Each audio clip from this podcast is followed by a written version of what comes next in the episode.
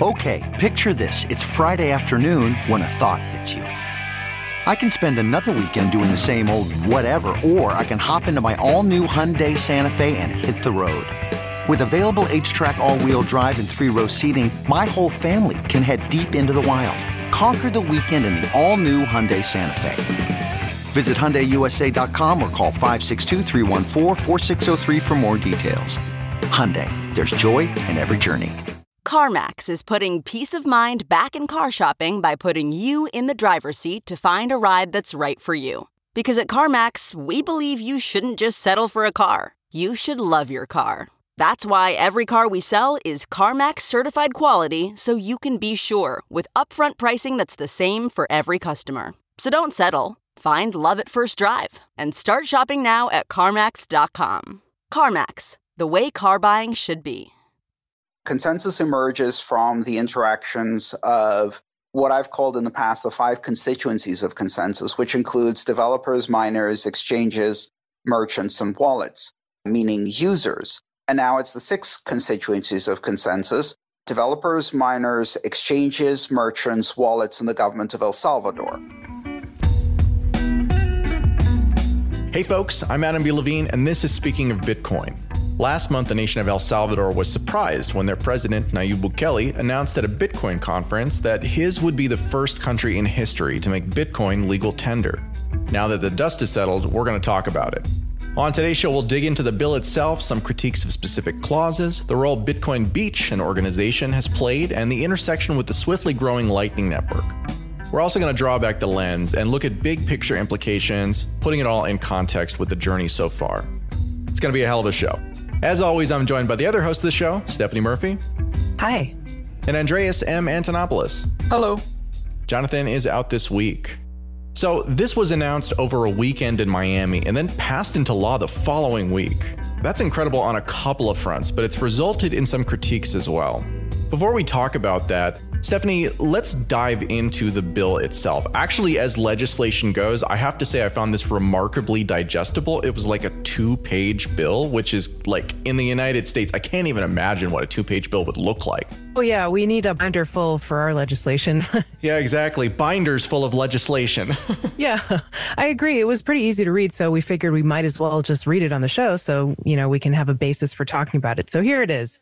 Article 1 The purpose of this law is to regulate Bitcoin as unrestricted legal tender with liberating power, unlimited in any transaction, and to any title that public or private, natural or legal persons require carrying out. What is mentioned in the previous paragraph does not hinder the application of the monetary integration law. And the monetary integration law, just for some context there, is the law that turned the US dollar into the official currency of El Salvador. It turned it into legal tender, basically, is what it did back in 2001 when they were having undergoing, you know, severe inflation within their local currency. So this is saying that Bitcoin doesn't replace that. It doesn't impact that at all. It's happening a, as an additional thing as opposed to replacing the old system. All right, Article 2. The exchange rate between Bitcoin and the United States dollar subsequently USD, will be freely established by the market. Okay, so it's exchanging at market rates between Bitcoin and USD. Article 3 Prices may be expressed in Bitcoin. Not must, but may. and may is important there. Keep going. Yes. Article 4 Tax contributions can be paid in Bitcoin. Can be paid. Article 5 Exchanges in Bitcoin will not be subject to capital gains tax, just like any legal tender. Article 6. For accounting purposes, the US dollar will be used as the reference currency. So accounting done in USD. So I want to stop us there for a second and just look back at that article three, four, five, and six, right? So prices may be expressed in Bitcoin, tax contributions may be paid in Bitcoin, exchange in Bitcoin is not subject to capital gains tax, and the US dollar is still a reference. In my view, this is pretty close to an ideal way that you would want to set this up. It removes much of the confusion, removes many of the barriers that are in place, things like capital gains that make it difficult to use this type of thing as a form of money. But at the same time, it's not mandating that you have to. It's saying you have the choice and we're clearing the roadblocks that might make it more complex for you to do that. These are things we complain about in the US constantly in terms of just the difficulty of the accounting that comes along with many of these restrictions. Okay, please continue. Right. Yeah. And I agree with that. I think this part is pretty good. But then we get to Article 7, which is something that a lot of people quibble with. So, okay, Article 7 every economic agent must accept Bitcoin as payment when offered to him by whoever acquires a good or service. Now, this is the part that goes beyond, and we'll get into that later. Article 8. Without prejudice to the actions of the private sector, the state shall provide alternatives that allow the user to carry out transactions in Bitcoin and have automatic and instant convertibility from Bitcoins to US dollars if they wish. Furthermore, the state will promote the necessary training and mechanisms so that the population can access Bitcoin transactions. So the state is providing instant and automatic convertibility between Bitcoin and USD and also offering training and also the private sector can do that too, but the state is at least going to do that. Article 9 the limitations and operation of the alternatives of automatic and instantaneous conversion from Bitcoin to USD provided by the state will be specified in the regulations issued for this purpose. Article 10. The executive branch will create the necessary institutional structure to apply this law. All right, and then we get to another section called Final and Transitional Provisions. Article 11. The Central Reserve Bank and the Superintendency of the Financial System shall issue the corresponding regulations within the period mentioned in Article 16 of the law. And in Article 16, it says this decree will take effect 90 days after its publication in the official gazette. So they've got 90 days for the central bank and the superintendent of the financial system to put forth regulations. Which right now is about two months away. So when you pass a law, one of the ways that you effectively codify that, right, and this goes way back to a time when like newspapers played a role. If you look at how like federal law is enacted in the United States, there's this thing called the Federal Register that all legislation has to be published in, which is sort of the way that you get this information out to all the disparate parts that it will then affect. So that's what they're saying here is that this will take 90 days to go into effect, which is a really really fast time frame for something like this incidentally. And what I'm saying is that that time frame from the time we're recording this, we're about 2 months out from it actually going into effect. Yeah, the time frame is one thing that a lot of people were kind of blindsided by because it is quite fast. Okay, so Article 12. Those who, by evident and notorious fact, do not have access to the technologies that allow to carry out transactions in Bitcoin are excluded from the obligation expressed in Article 7 of this law. The state will promote the necessary training and mechanisms so that the population can access Bitcoin transactions. Article 13. All obligations in money expressed in USD existing before the effective date of this law may be paid in Bitcoin. Article 14. Before the entry into force of this law, the state will guarantee through the creation of a trust at the Banco de Desarrollo de El Salvador, Bandesal, the automatic and instantaneous convertibility of Bitcoin to USD necessary for the alternatives provided by the state mentioned in Article 8. So the state is establishing a trust fund at the state bank. That's right, within the central bank for the country. Specifically for the purpose of providing liquidity for convertibility between Bitcoin and USD. Article 15 this law will have a special character in its application concerning other laws that regulate the matter, being repealed any provision that contradicts it. This supersedes all other laws about this, right? Exactly, right? If there's like a booby trap somewhere in the law, right, that would make it so that this doesn't work, then at least in theory, this claims to supersede it. Okay, and then the final article, Article 16, again, as we discussed before, says that it, 90 days after this is actually passed into law and recorded in the register, then this will actually take effect. And that's really the whole bill. 90 days. Clock is ticking. yeah, clock is definitely ticking on it. So that's the bill in question that we're going to be talking about today. This is a translated version, I should mention.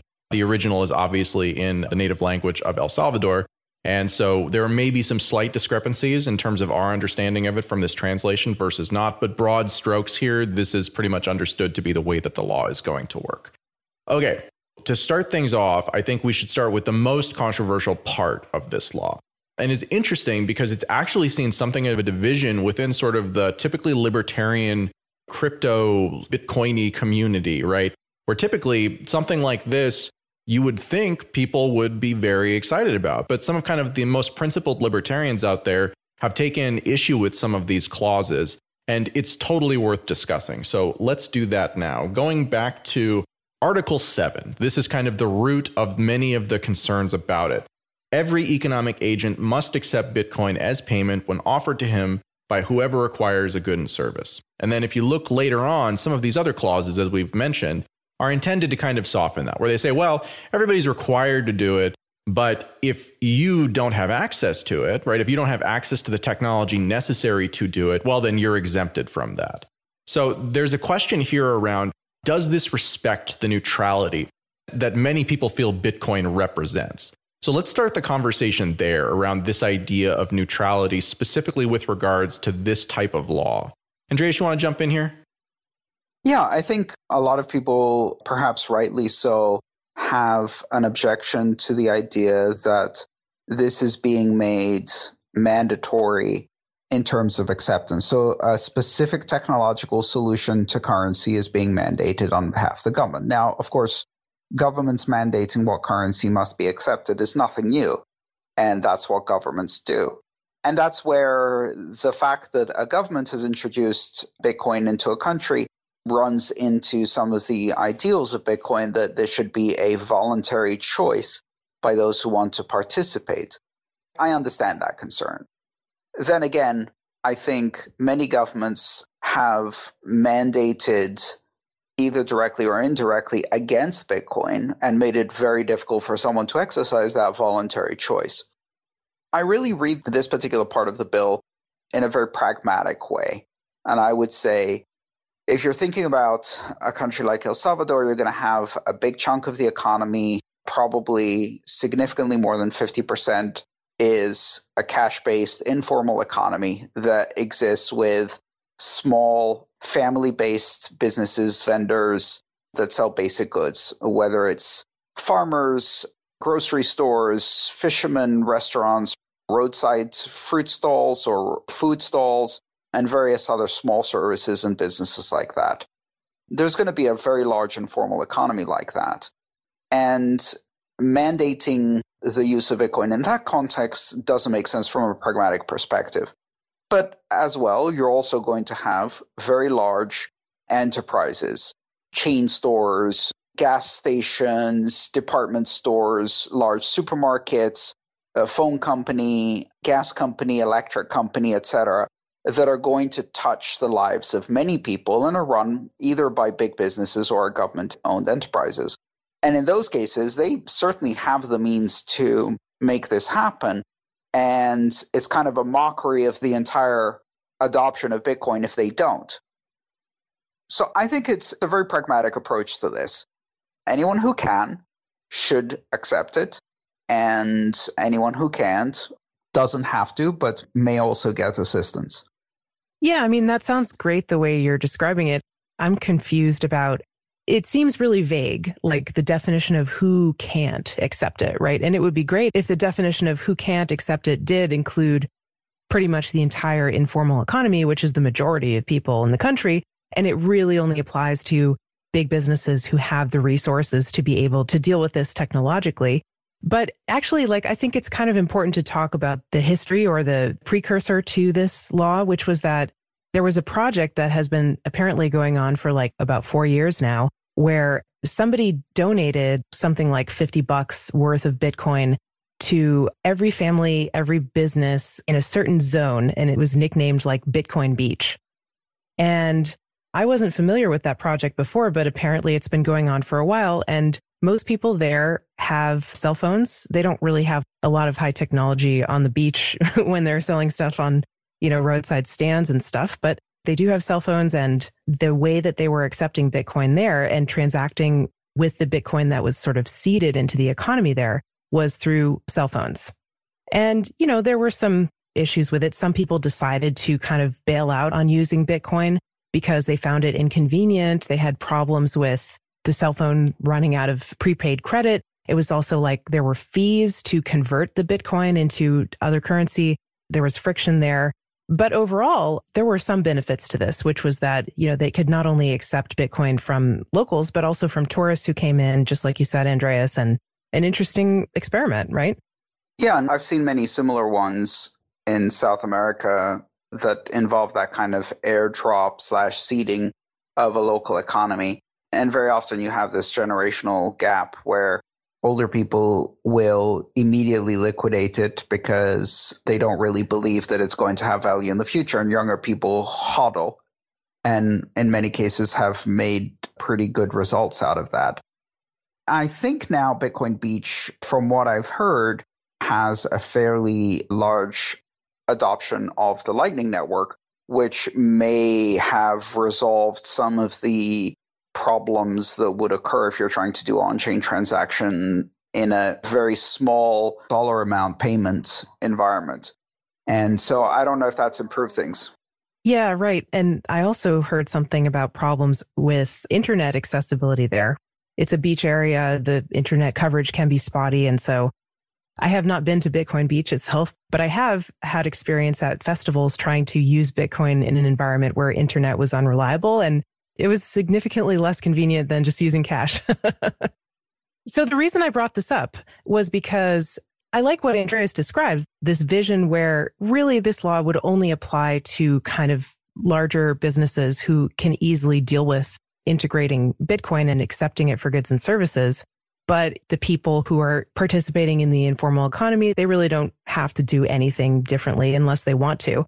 But because this law was kind of born out of Bitcoin Beach, I wonder if that's really the intent of it, or is the intent to kind of apply to everyone and to try to really get everyone on board with this?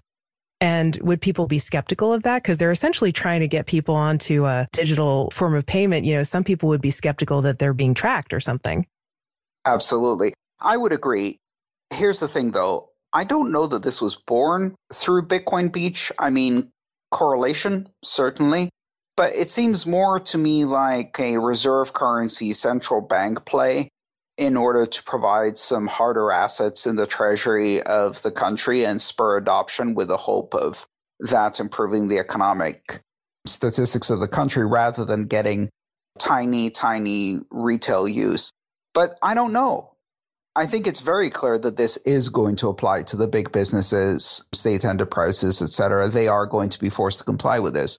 Now the question is whether they're going to enforce compliance and how far down the ladder they're going to go in terms of enforcing that use of Bitcoin. That we'll see. So to me, I think that this is really about alternatives. That's kind of my read on it in a nutshell, the way that they did it. They're not getting rid of the dollar as really the currency that is used under most circumstances within the nation. I wrote an op ed shortly after this came out that's called Bitcoin is Legal Tender Why El Salvador's Plan Isn't as Crazy as You Think. You can uh, read that, it'll be linked in the show notes for this episode. Long and the short of it is that countries like El Salvador choose to basically put their own local currency in a back seat and let the US dollar sort of be the dominant currency that people are using, not because they love the US dollar, but because their own currency has enough problems in terms of people trusting it, in terms of it remaining useful, in terms of it not losing value at very rapid rates sometimes, that outsourcing their monetary policy, outsourcing their currency management to somebody who's more trusted or is less likely to, frankly, screw things up than you know well-intentioned local bureaucrats are, which is what tends to happen in these circumstances. My point here is just that there are good reasons why countries around the world do what's called dollarization, where they effectively replace their own currency or supplement their own currency with another option like the US dollar that then can also trade in a legal capacity and have most of the legal protections that go along with it. Now, if you were talking about this 10 years ago or 20 years ago when they were making this decision, there that law for them passed back in 2001, then you look around the world and it's like, all right, well, the US dollar is pretty much without question the best option that is available to us. But looking around today, that is not at all the case. Looking around today, again, the US has embarked on this really kind of extended period of incredible experimental monetary policy. And so, in a world that doesn't have something like Bitcoin, well, everybody else is doing crazy experimental monetary policy too. So the US dollar still might be preferable because it has reserve status, because it has a long legacy and a long history of being, again, where people go for this sort of dollarization. But in a post Bitcoin world, especially in a Bitcoin world where, you know, we're now 10 years, uh, what are we, 12 years into this experiment. And that experiment has proven, I think, to a lot of people, myself included, that this thing is more robust and harder to kill than we might have expected if we were talking about this, you know, a year or two after this concept was just introduced. It feels like a long time to us because we've been doing the show since 2013, but it's actually an incredibly short period of time. And I got to tell you, I wasn't expecting to see a move like this until probably another one of our four year cycles in cryptocurrency. But I think that that's the conversation to really have here is like the arguments behind dollarization are all actually arguments behind using Bitcoin in much the same way. And I think that what they're doing here is they've kind of hedged their bets, right? They're saying, we're not going to get rid of dollars, but we're going to add Bitcoin to the mix and then just kind of see what happens. I would throw in a couple of other ideas into this conversation too, because I think it's an important point you're making here, Adam. What are we comparing this to? If we just take an absolute view and say, is this the best thing that could have happened? And then say for El Salvador or for Bitcoin. In absolute terms, it's very difficult to judge this we really have to look at this in relative terms. And what are the alternatives that this is competing with? What are the other approaches that El Salvador could or could not have taken? And how would those work out? In addition to dollarization, I think it's important to note that several countries within the broader sphere of the European Economic Area have the euro either as their de facto national currency informally or formally much like El Salvador did many years ago for the US dollar. So the euro also plays that role. I would assume that there are a number of countries in which the Chinese currency also plays that role. And I wouldn't be surprised if countries that have massive infrastructure projects and important trade relationships with China also have Chinese currency very often being used informally in the same way. So it's not just the dollar. Now, the other context to this, I think, is the very obvious direction we're heading with central bank digital currencies the digital dollar, the digital yuan, the digital euro, and the very strong possibility that many of the central banks will go digital. And the overall digital payment sphere. You know, El Salvador is trying to get some percentage of its population using digital payments with smartphones based on Bitcoin. And as you said, Adam, people will be worried about being tracked. Well, China is already doing that for a billion people with Alipay and other technologies. And in fact, a very, very large number of the payments and the population are now using digital payments. And those are very explicitly surveillance payment mechanisms with absolutely no monetary soundness and very explicitly state controlled at every level. So, how does this compare to that? If in the near future many countries are going to go to digital payment systems and many central banks are going to go to central bank digital currencies, is it better to go with one that is neutral? Or is it better to adopt one that is directly controlled by the state or even controlled by another state?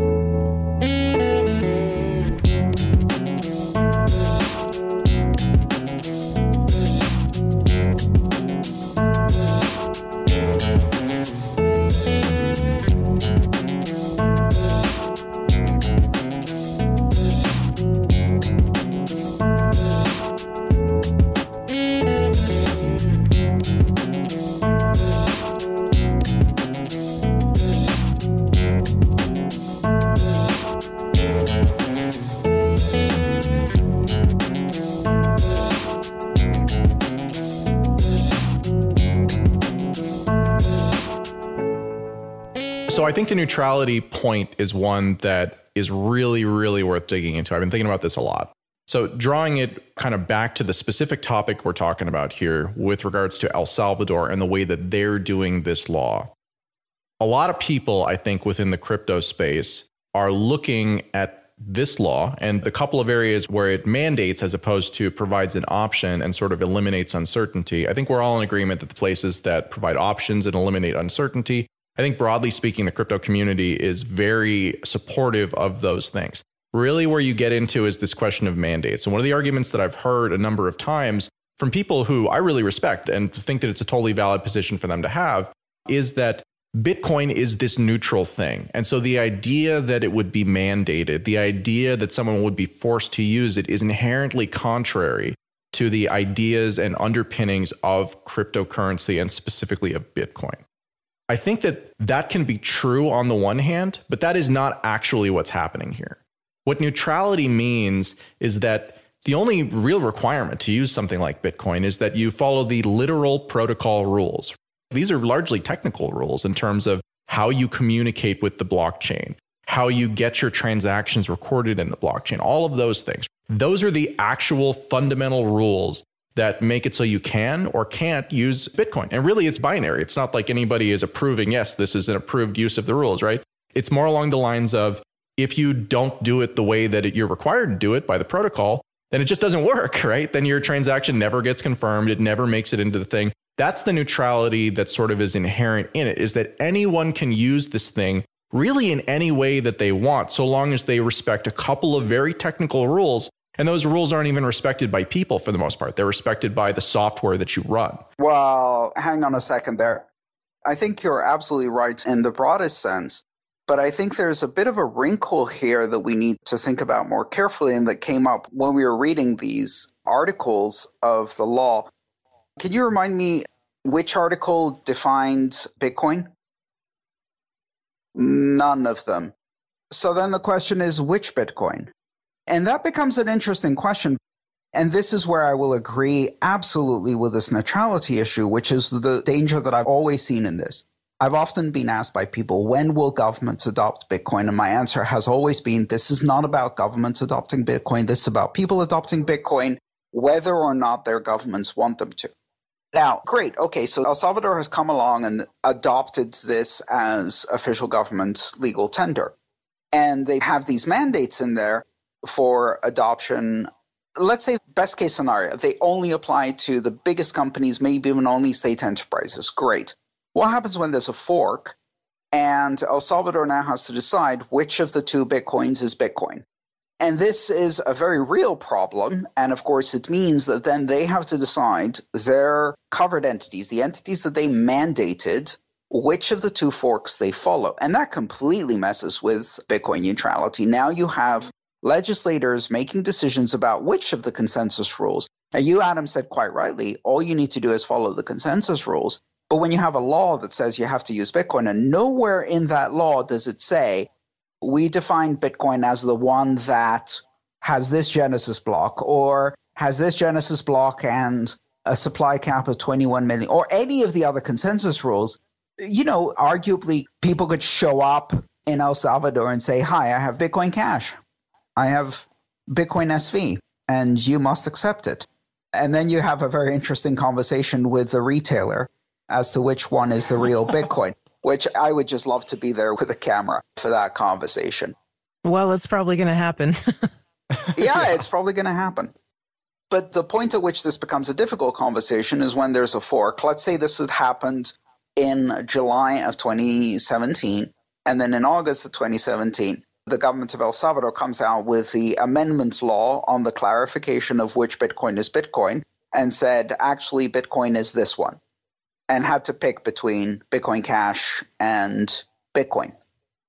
Okay, so I totally get your point, and I actually think that it's an excellent nuance to add here, but it actually, I think, further emphasizes the point that I want to make, which is that Bitcoin as a technology is neutral, but the people who use it, the people who integrate it, the people who write laws about it, they are not neutral. And they don't need to be neutral. That's actually okay that they're not neutral. The purpose of a neutral system isn't that everyone who touches it needs to retain the neutrality from the system. The purpose is that people can use it however they want. And so, to your point, Andreas, I think that if they were to say, well, this is the right Bitcoin or that is the right Bitcoin, well, that's okay.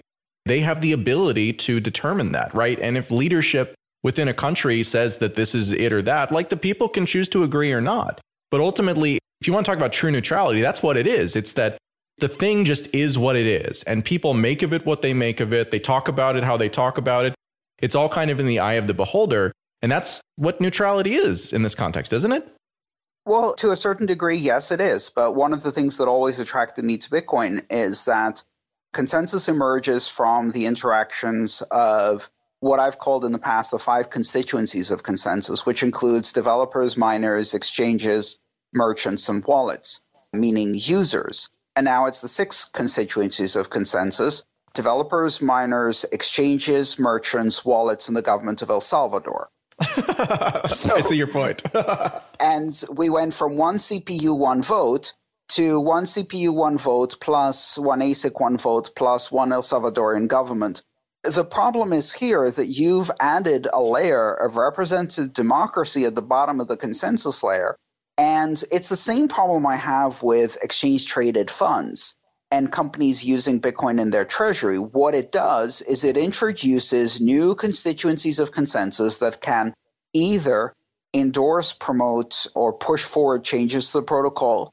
But because that's very difficult, more likely do the opposite, which is attempt to veto changes that we might want. So, what happens, for example, when there is a soft fork intended to introduce privacy, strong anonymity within the Bitcoin protocol system, let's say confidential transactions. Well, now does the government of El Salvador get to vote on this effectively by controlling the economic activity of potentially millions of people? Yes, they do. And that means that you effectively have as a participant of a user activated soft fork or user veto over a soft fork representative government. And then the question is, well, how representative is it? A lot of the criticism about El Salvador's adoption of Bitcoin is do you really want to be bedfellows with these fellows? And that's where I wanted to discuss this in terms of relative benefit. Because, you know, I don't want to be bedfellows with these fellows, but, you know, we're all on this planet with a bunch of nasty fellows. And some of them are delivering surveillance digital payment systems on government controlled coins to a billion people and controlling a chunk of mining and mining pools. So it's all about relative good. But, you know, I think this is one of those classic double edged swords. There are some good things that come out of this, and perhaps they'll make it work. Perhaps the regulations that come out will shock us in their benevolence and foresight and all of that. But I wouldn't count on it because that's not how governments work usually. I mean, for me, again, it comes back to this idea that if we expect governments to be perfect, if we expect governments to do the exact Bitcoin thing, then we're going to be disappointed, right? There's like the abstract versus the kind of real life implementation. To me, that neutrality means that well, this is El Salvador's version of it. But again, once El Salvador does this, basically one of two things are going to happen. One, it's going to go really poorly. And then that will probably dissuade other countries who have very similar dynamics in terms of why they would adopt something in this way, like Bitcoin. And on the other side, if it proves to be reasonably successful, then we're likely to see a cascade of similar sized nations with similar dynamics that choose to follow it in. Each one of those might look to what El Salvador did and then make their own set of rules that are based around that. And so, to your point about like, well, will they veto things? I think that that is the concern. I think the concern is that, you know, we've always talked about how Bitcoin, like as a protocol, as a set of rules, is still under development, but it is ossifying, right? It is like turning into stone as time goes on more and more and more to the point where one day we'll be in a, you know, IPv4, IPv6 situation where even though there's a better technology that is ready to go and where there's really very few downsides to adopting it, there's so much momentum behind the old way of doing things that it's impossible to actually update. I think this just pushes us towards that date faster, doesn't it? It does. And this is one of those cases where I absolutely hate the fact that I called it my very first talk at the Bitcoin conference in San Jose, if you remember, was called Bitcoin Neutrality. And I talked about how we will face ossification of the protocol. And if we don't bake in neutrality early on, eventually there will be a lot of competing interests. Hmm. And I believe I coined the term ossification in relation at least to Bitcoin consensus rules in that talk in 2013, my very first talk, the one that's famously in front of an empty room. Yeah. I remember that was a good conference. I didn't want to be right on that one. That was a dire warning and I think you might have called it too. we may already be ossified. We may never be able to introduce things like privacy, a strong anonymity, like I have wanted to see for a while now. But we'll see. You know, on the other hand, Taproot's activated in six weeks. So, yeah, I was thinking of Taproot. Like, I think there's reason to be hopeful for creative solutions that keep with neutrality. Maybe this black swan has a couple more squawks in it. Caw I guess another thing on the ossification topic, and we'll link to that talk in the show notes too if you're a newer listener and have not been with us quite so long, because that is indeed a great talk from uh, a very early conference. I think that was the first time we met, wasn't it? Yeah, it was. That was the first time we all met. Yep. I think the fairest thing we can say to all of this is it's way too early to draw any conclusions here. I think it's refreshing that this law is simple enough that we can read it on a show and quickly comment on it. But the real outcome will be shown through how this is tested by real application in the real world, how the various sections are enforced, what rulemaking is made around it, and whether it's successful or not. So it's way too early to draw any conclusions to how this might go. It's a historic event. And the question now remains is it an historic event of historic disaster or is it an historic event of a great outcome?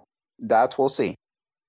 So I'm going to pull out the quote that I haven't used in a couple of years, but this seems applicable. My mother likes to say, if you can't be a shining example, at least be a horrible warning. When I look at this situation, that's what I see. Either way, the exciting part to me, as someone who doesn't have to live under this, but who gets to watch it play out, is to see that. This is something that we've kind of long thought was possible. Certainly, I think it's happening a little sooner than I thought.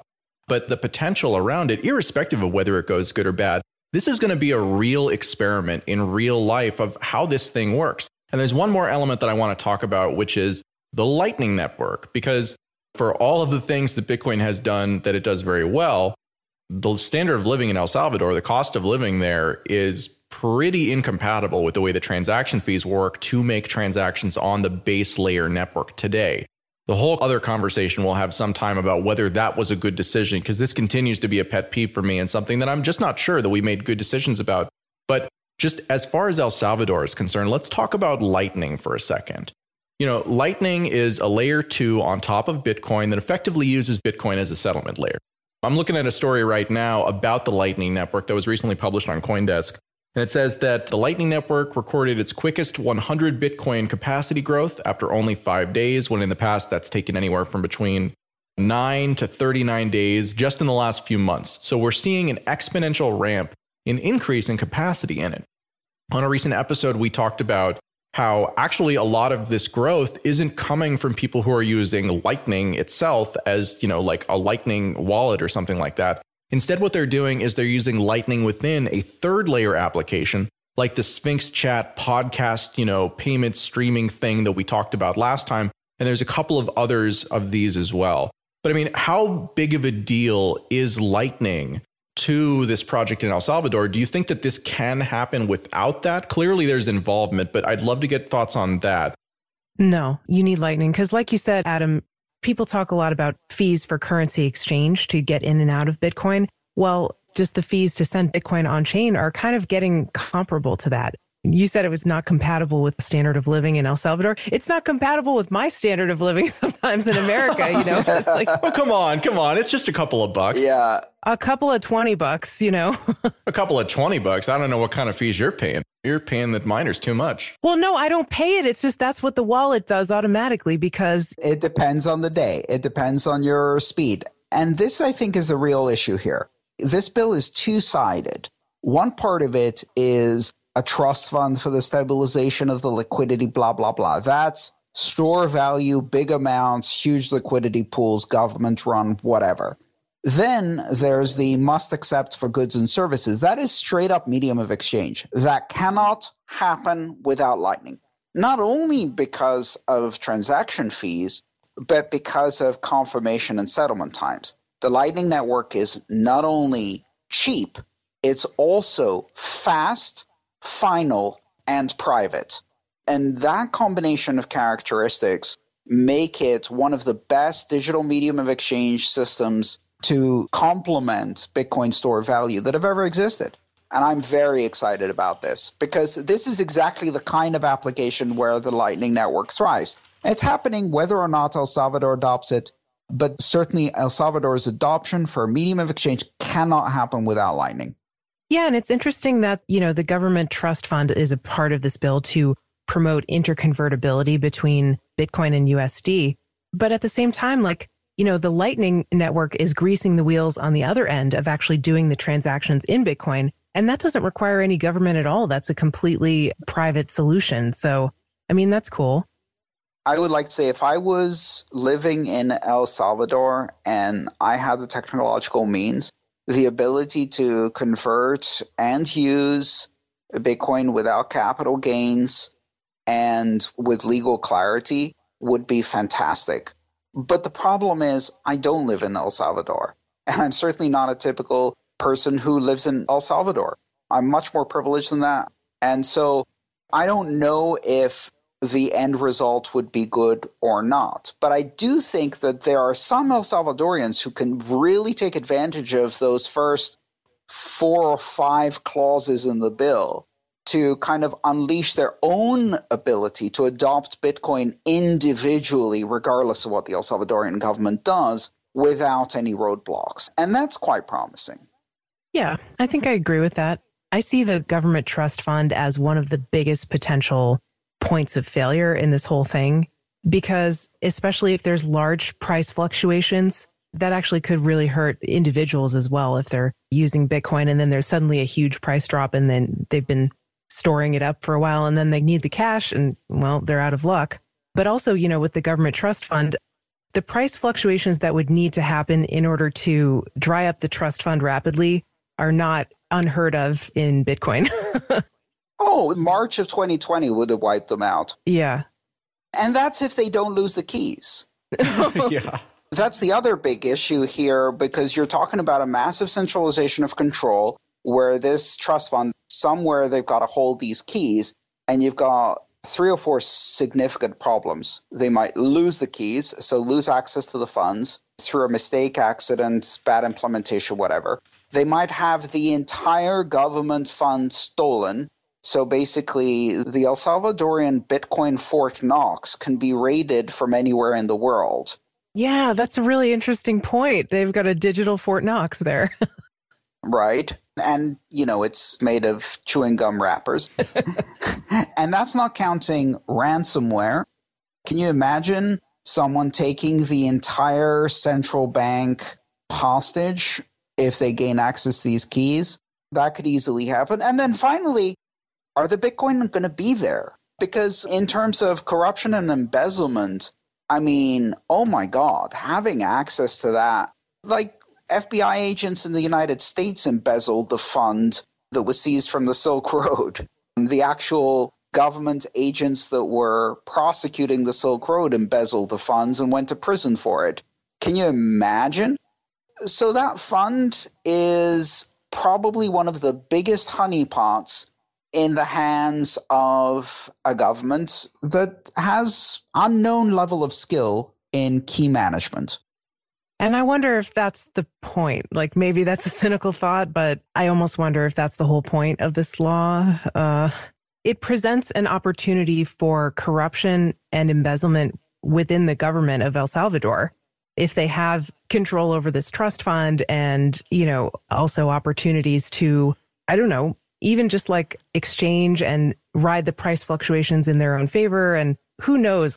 But there's always usually special interest behind any kind of law that gets passed. And especially when you're dealing with money, I guess I'm just skeptical that this is like all about freedom and. That's totally valid, cynical take. yeah, I mean, the president of El Salvador is seeking asylum in Venezuela with a Trezor smuggled up his bum. yeah, right. a ledger would probably be easier than a Trezor in terms of shape. So I think that that's an excellent point made about that. And I think that again, this is another thing where we have to wait to see what the actual law, because again, this is the thing that then creates the law, but then the regulations about how it will exactly be enacted, that's what's really going to matter. That's where the rubber meets the road on something like this. And the question will be, do they embrace radical transparency? Because with Bitcoin, you can, right? If you've got other assets stored, that's kind of harder to do. But Bitcoin, by nature of, again, like when we transfer Bitcoin, we're not actually moving Bitcoin. We're transferring ownership, we're signing ownership to each other, right? And the Bitcoin always stay in the most transparent place possible. It's just a question can we connect the dots between this pile of Bitcoin here and this identity over here? I think this is a good time to bring up like I saw in some of the research I was doing about this that this is an unpopular initiative. Like people don't support this. Something like 90% of people don't support it. Well, it's happened so fast though. I mean, that's the thing you have to temper this with is that like for whatever reason, the way that the El Salvador system currently exists, it is very uniparty in terms of who is in power. And basically the president just has a supermajority with his power, which he seems to exert a lot of control over. And they were just able to push this thing through without needing to convince anybody. Like by fiat? Exactly, like by fiat. Again, like taking that neutral thing, but then applying somewhat of an authoritarian or at least a very aggressive form of leadership, right? In order to make the thing that you want happen. Well, I think that what the public thinks matters a lot, you know, especially when it's something that affects their life, like money. You know, this is like a big deal. And I think that's part of what informs my cynicism about this is that, like, okay, if the people don't support this and don't trust that this is going to be good for them, they probably know best because they actually live in El Salvador and they know what it's like and they know more about the government. And so, you know, that makes me kind of like, okay, what's the real agenda here, you know? yeah. And I bet a lot of El Salvadorians are asking exactly that question What is the real agenda here? And that's a very good question to ask. I think almost immediately after this passed or was discussed, we started seeing calls for transparency in how the fund will be managed, as well as publishing transparent audits of the keys and the amounts held in the fund. And, you know, to your point, Stephanie, there is an opportunity for radical transparency. I don't know if anybody's going to take that opportunity or if the people are going to demand that. And that would be a very interesting twist in this whole saga. Because Bitcoin offers radical transparency, you could get very strong demands for that. There's no reason not to do it. I'm not holding my breath for it. And I agree with you. There's no reason not to do it. And it would go a long way towards restoring the trust of the public, I think. But I don't think the government is going to embrace radical transparency unless there's like so much pressure from the public. And unfortunately, I don't know that the public even feels that they have time or understands that this would be a good thing to push for or is organized for it because this is happening so fast. Yeah, it's clear that the power dynamic here is definitely on the other side. So the power dynamic here is of a government that pushed this through really, really fast with very little consultation just because they could. And if you've grown up in countries where governments tend to behave like that, that is not a good sign. So I think that this is, again, a topic that we are going to come back to probably multiple times. I don't imagine we're going to talk about it unless some real news breaks before we actually see it go into law. But once it goes into law, this is definitely going to be one of the most interesting experiments. And I think we have to call it an experiment at this point, you know, that is playing out in the kind of world of cryptocurrency. This year, we're also likely to see a continued emphasis, especially as we go into next year, on central bank digital currencies. And so, again, it'll be really interesting to compare and contrast sort of the various experiments with Bitcoin adoption on one side, which again has challenges around it, but ultimately provides a neutral, you know, relatively better opportunity than something like a central bank digital currency, which sort of is like a concept that drapes itself in the trappings of cryptocurrency and many of the benefits that it has, but actually does away with, you know, the fixed monetary policy, many of the other characteristics that are frankly what make Bitcoin valuable in the first place, if it is valuable. I would be willing to bet that we have quite a few listeners in El Salvador, and I would really hope we can hear some comments back from the listeners, and we'll continue to follow this. Yeah, an excellent point, Andreas. If you want to reach out to us, go ahead and send me an email at adam at speakingofbitcoin.show. And uh, yeah, I mean, in the past, that's what's happened. I remember we talked with Vignesh, now known as Metakovan, who was a listener back in the day when we were talking about stuff that was going on in India. He reached out with some clarifying comments we pulled him onto the show and we had frankly a great and very illuminating conversation with somebody who does have kind of more direct knowledge. We'd love it if that would happen here too. We don't really want to go to the president of the country. We don't really want to go to any of the high profile people who are out there talking about it. But if you're a regular person who's interested in Bitcoin and are actually local to this particular issue, reach out and let's talk. Yeah, I think we've shown that we're very interested in that perspective. We had many conversations with people from Venezuela and had people on the show to talk to us about what was happening in Venezuela when Bitcoin was a big topic there. I think this is another topic that we're going to follow closely. So there's definitely more to this conversation to have, but that is all the time that we have for today. Thank you very much for listening to this episode of Speaking of Bitcoin. Today's episode featured Andreas M. Antonopoulos, Stephanie Murphy, and myself, Adam B. Levine. This episode featured music by Jared Rubens and Gertie Beats and was edited by Jonas. If you enjoyed this episode, send me an email at adam at speakingofbitcoin.show or leave us a review on your favorite podcast player. And until next time, thank you very much for listening.